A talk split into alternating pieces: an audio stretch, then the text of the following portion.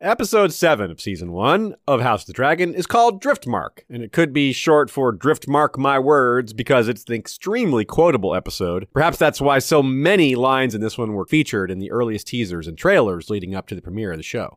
We've taken note of several, so throughout this synopsis you'll hear examples. Some of those lines may become part of the legacies of the characters who say them, whether they want that or not. For example, Alicent expresses that people will now see her differently forever based on a single outburst. That's one of the themes represented in this episode: legacy, how and why, or if it matters, and the terms under which it's defined. Alicent's outburst comes in part because she feels taunted, mocked. That's a theme of the episode too: taunts and severe responses and consequences.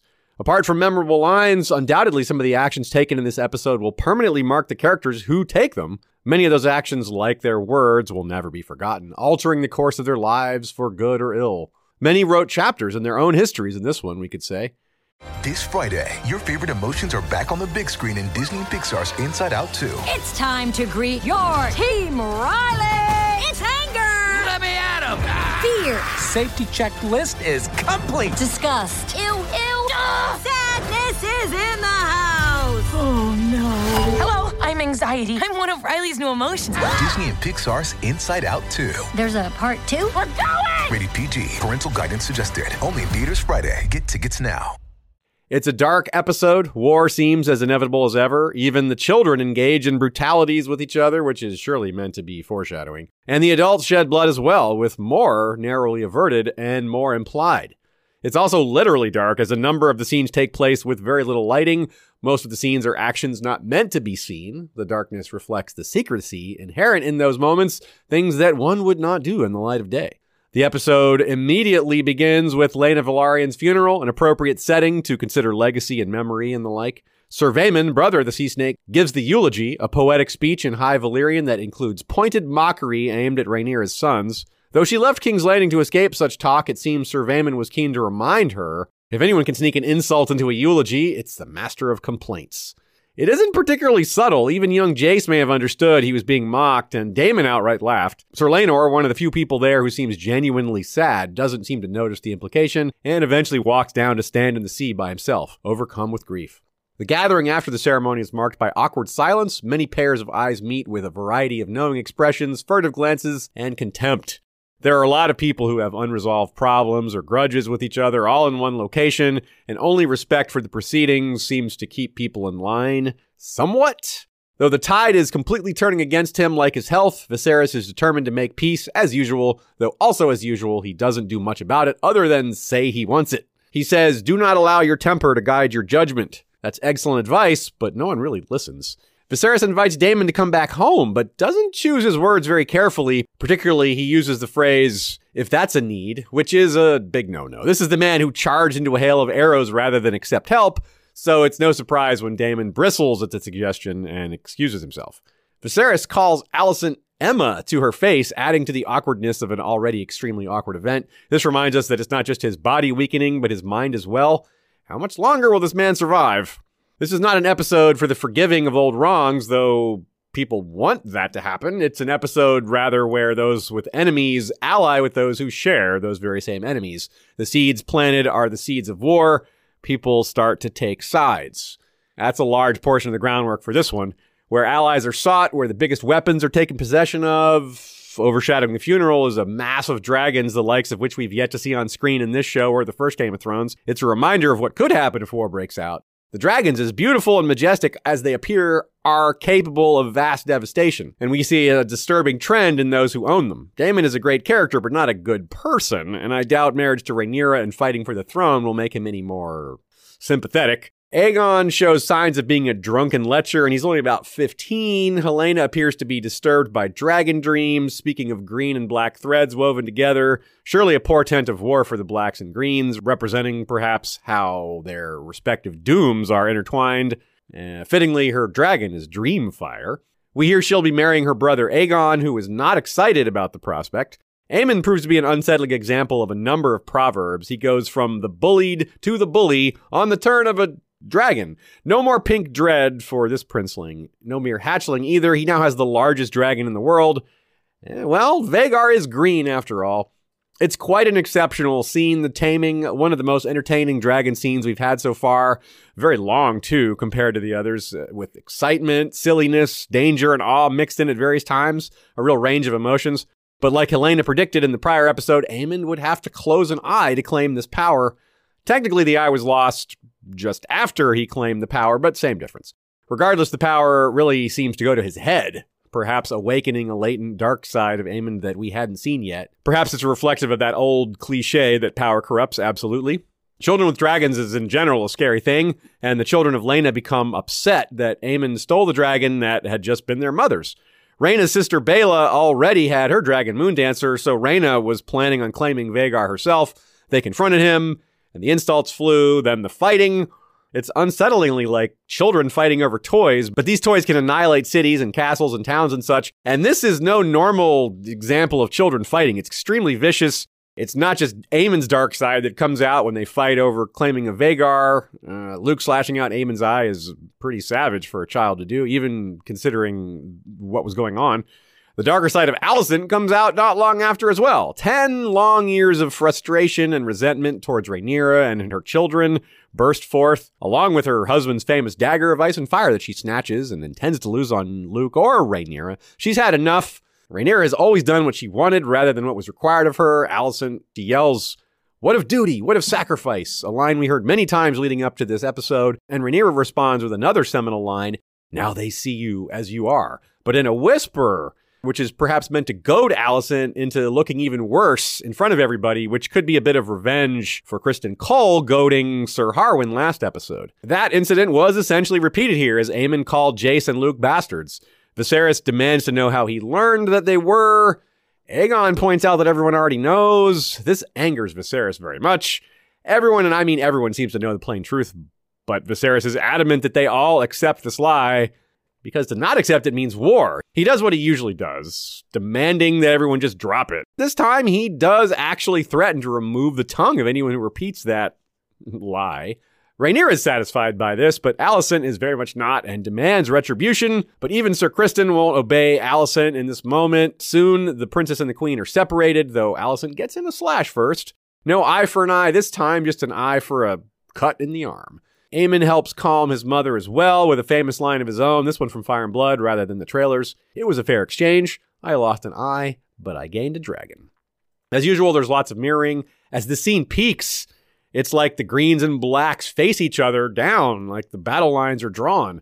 A few minutes later, when they're in private, Otto says the same thing to Alicent about Rhaenyra that Rhaenyra says to Alicent about her.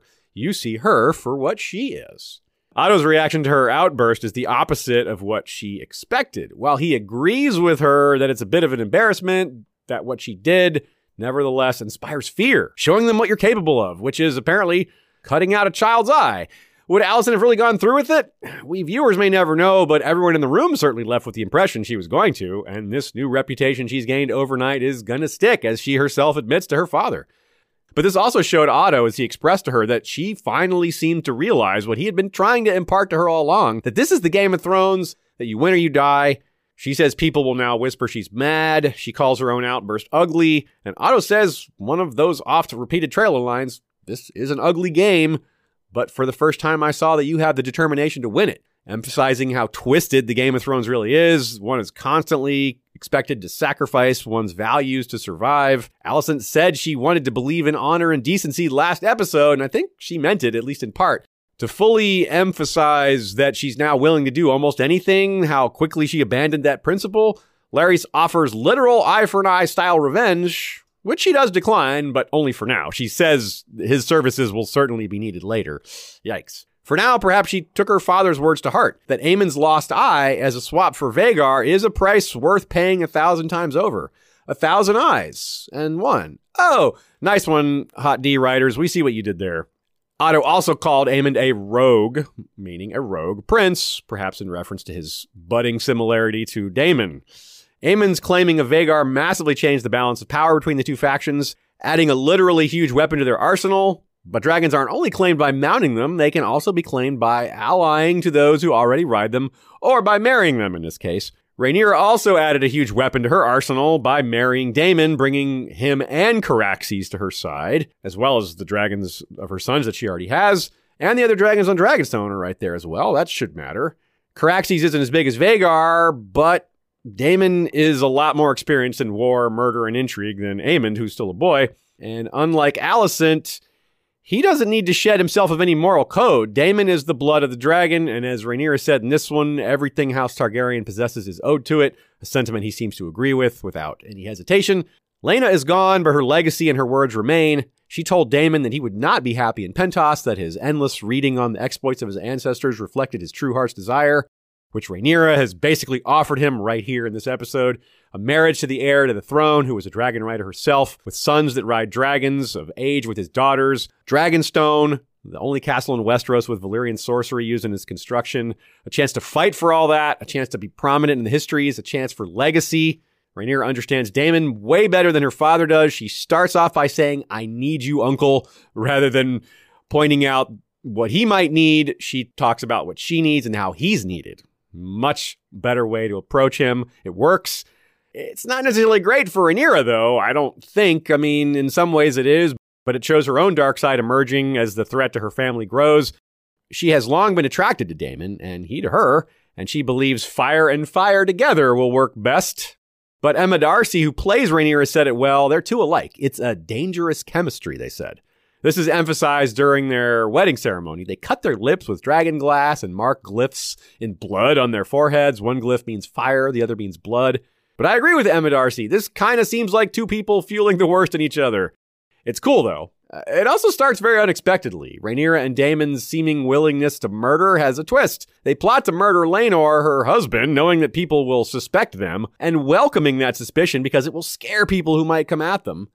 To accomplish this, Ser Carl, Laenor's lover, is bribed and a random guard is killed and burned after presumably having Laenor's clothing put on him. Laenor had professed a willingness to, at last, be the man Rhaenyra needs, but she knows he can never actually be that, despite what he says. He's just too decent, too honorable, and it's not what he wants in life. And what she needs is indecent, dishonorable. She needs a killer. Given Larys' offer to Alicent, well... yeah, it really shows what an ugly game this is and how much uglier it's getting and how fast that's coming along. More and more characters are starting to see the ugliness, but it seems few of them realize where this is all heading, towards war. Because of all this darkness, it's a huge surprise to see Laenor pull a riding off into the sunset maneuver, or sailing off into the moonrise, I suppose, actually. He uses a move we've seen, though, shaving his head like egg to hide his Valyrian slash Velaryon hair. Daemon and Rhaenyra didn't kill Laenor after all. That's the twist. They just pretended to. Wow. A rare, possibly happy ending for a character in this setting, though it's premature to call it an ending. Maybe. It's a divergence from Fire and Blood, so we have no idea, folks. Maybe we'll see Laenor in the Stepstones. We'll see. But will this cost them the support of House Velaryon? Corlys and Rhaenys surely won't look kindly on allies who are rumored to have killed their son. Or perhaps they'll be let in on the secret. Or perhaps they'll stay the course regardless, because Bela and Rhaena are their granddaughters in truth, and Luke and Jace are their grandsons, in name at least. And that brings us to the debate between Rhaenys and Corlys that they have by the fire after the funeral, in which he continues to be focused on legacy, saying, "What is this brief mortal life, if not the pursuit of legacy?" Another line from the trailers. She gets frustrated, reminding him that not everyone cares about legacy like he does. Perhaps a nod to Ser Harwin last episode, telling his father, "You have your honor, I have mine."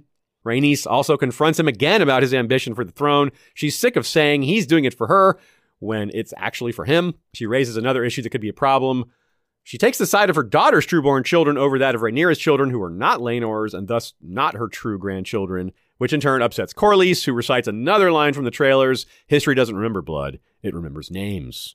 Another reflection of how he feels about legacy. It doesn't matter to him who the king's children are, who the heir to Driftmark is. All that matters is that they bear the name Velaryon, because that's what's going to be recorded for posterity. But when Corlys told Lucerys she'd inherit Driftmark one day, Luke gave him a Jon Snow quote by way of answer. "I don't want it." Like Jon, it's not the title itself he doesn't want so much as the implication, which is that his inheritance can only come after the death of close relatives. Sorry, kid, there's no avoiding Fire and Blood now. Search your feelings, Luke. You know it to be true. Neither Luke's feelings nor ours can answer some of the other questions we still have, like what's going to happen with Laenor's dragon, Seasmoke, and where will they keep Vhagar, who doesn't fit in the dragon pit, as they stated earlier. This and many other topics, such as the parallels to Game of Thrones in this one, and there's lots of them, are things we'll discuss in our long-form breakdown. Speaking of, join History of Westeros on YouTube during the season every Monday at six Eastern for a much more in-depth review of each episode, and every three p.m. on Saturday as we look ahead to the next episode while mixing in discussions from the books with guests. If you can't make the live streams, you can watch or listen to the replays anytime afterwards. They'll also be available wherever you consume podcasts. Alongside our House of the Dragon coverage, you'll find that over the last ten years, we've created hundreds of other episodes about A Song of Ice and Fire, Fire and Blood, Dunk and Egg, and everything else Westeros, Essos, and beyond, past, present, and future.